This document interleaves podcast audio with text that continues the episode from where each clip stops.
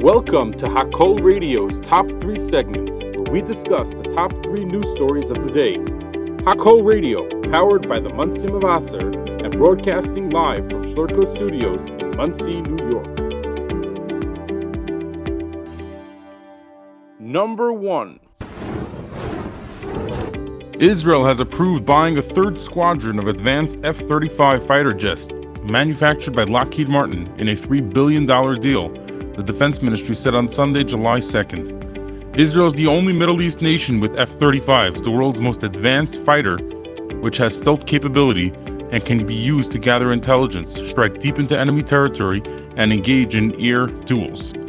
The deal to purchase 25 F 35 jets, expected to be signed in the coming months, will expand the country's fleet of the aircraft to 75, ministry statement said. It will be financed through United States military aid funds received by Israel. This new agreement will ensure the continuation of cooperation between American companies and Israeli defense industries in the production of aircraft parts, the statement said. In 2018, Israel became the first country to use F 35s in combat when the IDF launched hundreds of air raids on Syrian territories during that country's year of war primarily targeting Iran backed terrorists as well as Syrian army positions. On Sunday, hours before Israel announced the F 35 plan, it said it struck an anti aircraft battery in Syria in response to the launch of an anti aircraft rocket from Syria into Israeli territory. It added that Israeli jets had also, quote, struck additional targets in the area and that there were no casualties from the Syrian missile. Number 2 France has been rocked by a wave of protests after a 17 year old youth was shot by police near Paris on Tuesday, June 27th, sparking a ban on demonstrations in some cities, travel warnings, and reigniting a debate on over policing in marginalized communities. Scenes emerged of people setting fires to vehicles and climbing onto buildings with smashed windows, while riot police officers fiercely clashed with demonstrators. The unrest pro- prompted a crisis response from French President Emmanuel Macron who held an emergency meeting with ministers as he attempts to bridge divisions and unite the country in his second term. The trigger for the civil unrest was sparked when a police officer shot dead the teenager Nahel Merzouk, who was of Algerian heritage, during a traffic stop in the Paris suburb of Nanterre earlier this week. Footage of the incident captured by a passerby showed two officers standing on the driver's side of the car, one of whom discharged his gun at the driver despite not appearing to face any immediate threat. The officer said he fired his gun because he was scared the boy would run someone over with the car. Nanterre prosecutor Pascal Prache said. Prache said that it is believed the officer acted illegally in using his weapon. He is currently facing a formal investigation for voluntary homicide and has been placed on preliminary detention. Since then, protesters have been carrying signs that read, The police kill, and hundreds of government buildings have been damaged as Nahel's death taps into anger over racial bias in the country. Successive nights of violence across France and its overseas territories have in turn prompted French officials to launch a crackdown, with more than 40,000 police officers mobilized to patrol cities across the country. Since Tuesday, more than 2,000 people have been detained, and more than 500 police officers and gendarmes have been injured, according to CNN calculations based on numbers released by the Interior Ministry. In Paris alone, 5,000 security personnel were deployed. Officers were given powers to quell riots, make arrests, and, quote, restore Republican order, French Interior Minister Gerard Darmanin said. Overseas French territories have also witnessed violent protests. A man was killed by a stray bullet in Cayenne, capital of French Guiana, during riots on Thursday, June 29th. Police have also detained at least 28 people in riots in Réunion, a French territory in the Indian Ocean, according to authorities there. French President Emmanuel Macron gave himself 100 days to heal the country and reset his presidency after weeks of protest against unpopular pension reforms earlier this year. But hopes for a reset are now likely to be hampered by the widespread protests. It has not gone unnoticed that Macron attended a posh concert on Wednesday, June 28th, as cars burned and buildings were defaced across the country. The French government is working to avoid a repeat of 2005, when the deaths of two teenage boys hiding from police set off a state of emergency amid three weeks of rioting. Macron did cut short his attendance at a European Council summit in Brussels that had been due to last through Friday, June 30th.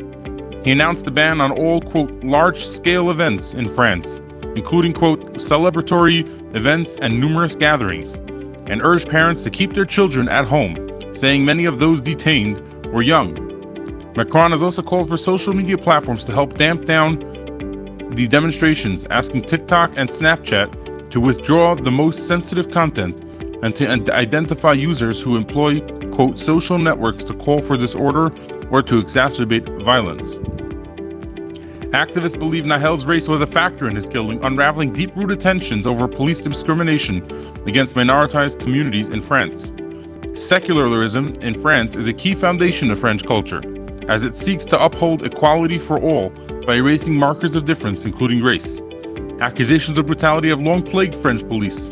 Council of Europe, Council of Europe criticized excessive use of force by state agents in a statement earlier this year, during protests against Macron's unpopular pension reforms. Rights groups like Amnesty International have accused French police of ethnic profiling and have recommended deep systemic reform to address the discrimination. In a statement on Friday, June 30th, the spokesperson for the UN High Commissioner for Human Rights urged French authorities to, quote, ensure use of force by police to address violent elements in demonstrations, always respect the principles of legality, necessity, proportionality, non discrimination, precaution, and accountability. The French Ministry of Foreign Affairs later rebuffed the UN's comments, saying, quote, France and its police forces fights with determination against racism, racism and all forms of discrimination. There can be no doubt about this commitment. The use of force by the national police and gendarmerie is governed, governed by the principles of absolute necessity and proportionality, strictly framed and controlled, the ministry added. Number 3. At the close of the markets on Friday, June 30th, Apple's market capitalization was more than $3 trillion, making it the most valuable company ever. It's a massive milestone for the tech giant, which warned investors in May that its current quarter revenue was expected to decline.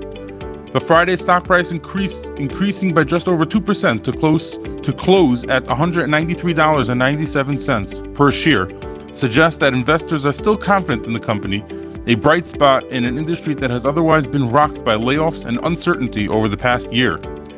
Daniel Ives, a senior equity research analyst at Wedbush Securities, said in a note on Friday that it has it was a historic day for the tech sector, with Cupertino leading the way. The Cupertino, Calif- California-based company stands in sharp contrast to other major tech giants such as Meta, Google, and Amazon that have shed costs and laid te- off tens of thousands of employees over the past year.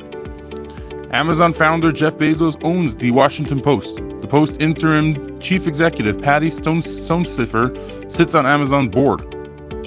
In May, Apple chief executive Tim Cook said the company was slowing down its pace of hiring, but layoffs were a quote last resort.